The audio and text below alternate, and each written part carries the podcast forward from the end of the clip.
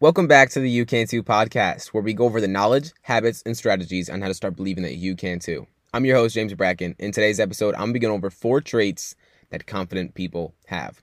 Now, if you are not already, please go give me a follow on Instagram at James Bracken IV and be sure to hit that subscribe button so you never miss a future episode. And if you've listened to this podcast and you've enjoyed it, please, please, please, please leave a rating and review on Apple Podcasts. It helps me reach more people and I'm able to help more people in the process. I appreciate you for tuning in, and let's hop right into this episode. Now, I'm really excited for this episode because these are four traits that you can, once you recognize what they are, you can start acting in accordance to them. And so I just want to hop right into it. So, the first trait that confident people have is that they don't wait until they have it all figured out. When I first invested $10,000 into myself to become a coach, to start up my coaching business a week before I was about to take my real estate exam right before I was about to turn 18 just so I could take it. I had absolutely no idea what I was doing. Genuinely. I had no idea what I was doing. I knew it was aligned with what I wanted to do and the impact that I wanted to have on this earth. But starting a business right after high school wasn't really on my radar a few years back. I didn't have it all figured out. And I truly didn't know what I was doing. But I know that it felt aligned with me. And so I acted on it. And it kind of goes back to what I've spoken on this podcast a lot of times is that we live once. And if it's not a hell yes, then it, it's a hell no. And so to start really acting as a confident person, you want to develop this trait, you have to stop waiting and you have to start doing. We are never going to have it all figured out. And we have to act before we are ready because we're never going to be ready. Our brain is designed to keep us comfortable and in the familiar.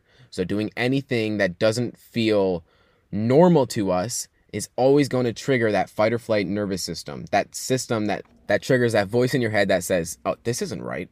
This doesn't, we've never done this before. This doesn't seem normal.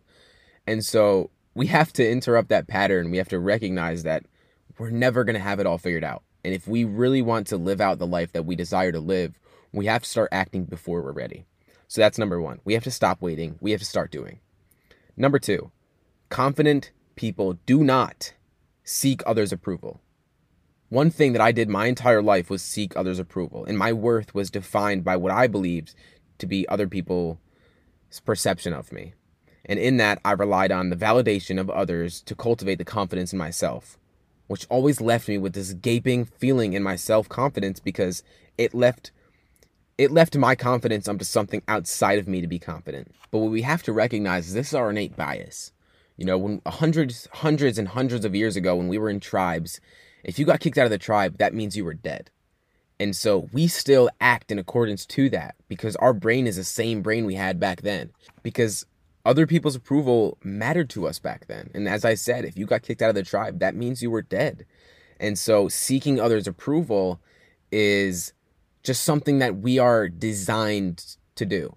Even though it may not serve us, we have to recognize that once you shift your perspective and you just do what feels aligned with with what you authentically want to do, what you who you authentically are, the more it will feel liberating to live out your life because it's doing what you want to do and not what you think others want you to do.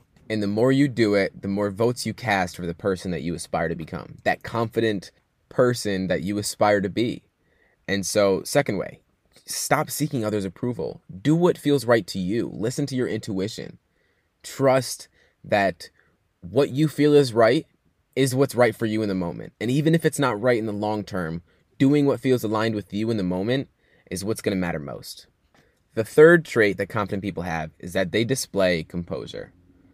The objective is not to control any situation, but it's not to let the situation control you. And too often we react emotionally to the way that things are and we lose our perspective in life. And when you're able to display composure and you ask yourself the question, what would a confident person do? I promise you, simply from just that, just that little snippet of this podcast, you will gain so much if you act on it because you will respond so much differently than you have in the past by simply asking the question, What would a confident person do? and just acting in accordance to that. Because the more you do it, the more you ask that question and act in accordance to that, the more votes that you cast, the more trust that you gain in yourself from acting in accordance to the person that you want to be, the confident person that can do the things that you want to do. And recognizing that we see things as we are, not as they are. And I've said this many times in this podcast because most of what we go through in life, most of the problems that we have in our life are self imposed. They are created by ourselves, by what we think this means. We create meaning around what we go through in life based on our innate biases that we've grew up with.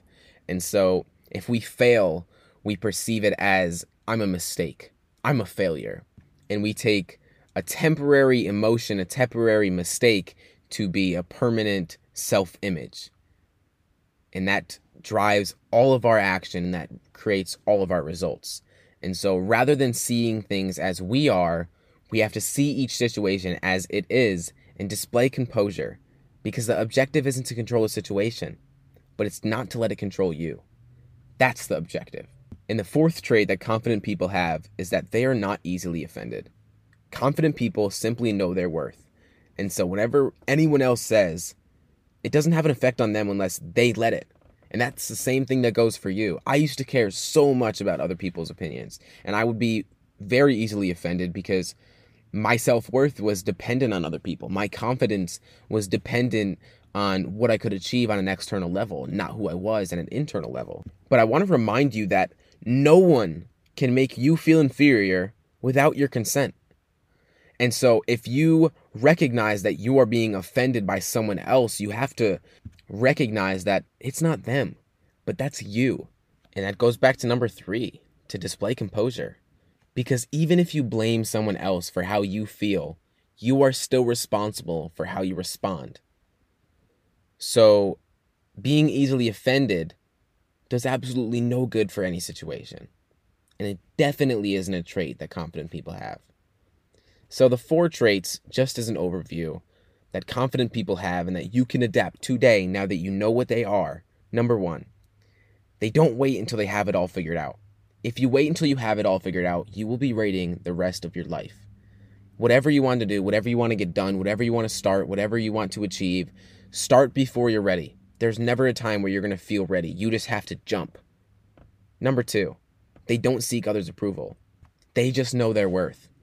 And regardless of where what mistakes you've made in the past, regardless of what you perceive yourself as at this moment, moving forward, you have to recognize that if you want to be a confident person, you want to develop the traits that a confident person would have, you have to stop seeking others' approval and start acting in accordance to what you want to do, what you feel is right. And I've said this before, but as long as it's not hurting anyone else, then that's what you should do. And number three, they display composure. Again, the objective is not to control any situation, but it's not to let the situation control you. Display composure, Start seeing things as they are, gain that perspective, and stop looking at things as you are because that never results in a positive outcome. Number four, they are not easily offended. Confident people just know their worth. Know your worth. And this podcast is a huge representation that you can too. That's the reason this podcast name is the You Can Too podcast. Because whether you believe it or you don't, you are enough simply as you are. And you have to know your worth if you want anything in life because we are always going to act in accordance to our self image. And if we perceive ourselves as not enough, not capable, we will never act to get those results. So I hope you took something from this podcast. I hope you start acting in accordance to the highest version of yourself. And just a reminder that you are enough simply as you are, and you can do anything you set your mind to if you start acting in accordance to the highest version of yourself.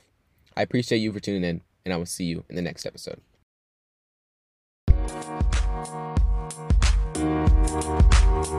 Thank you.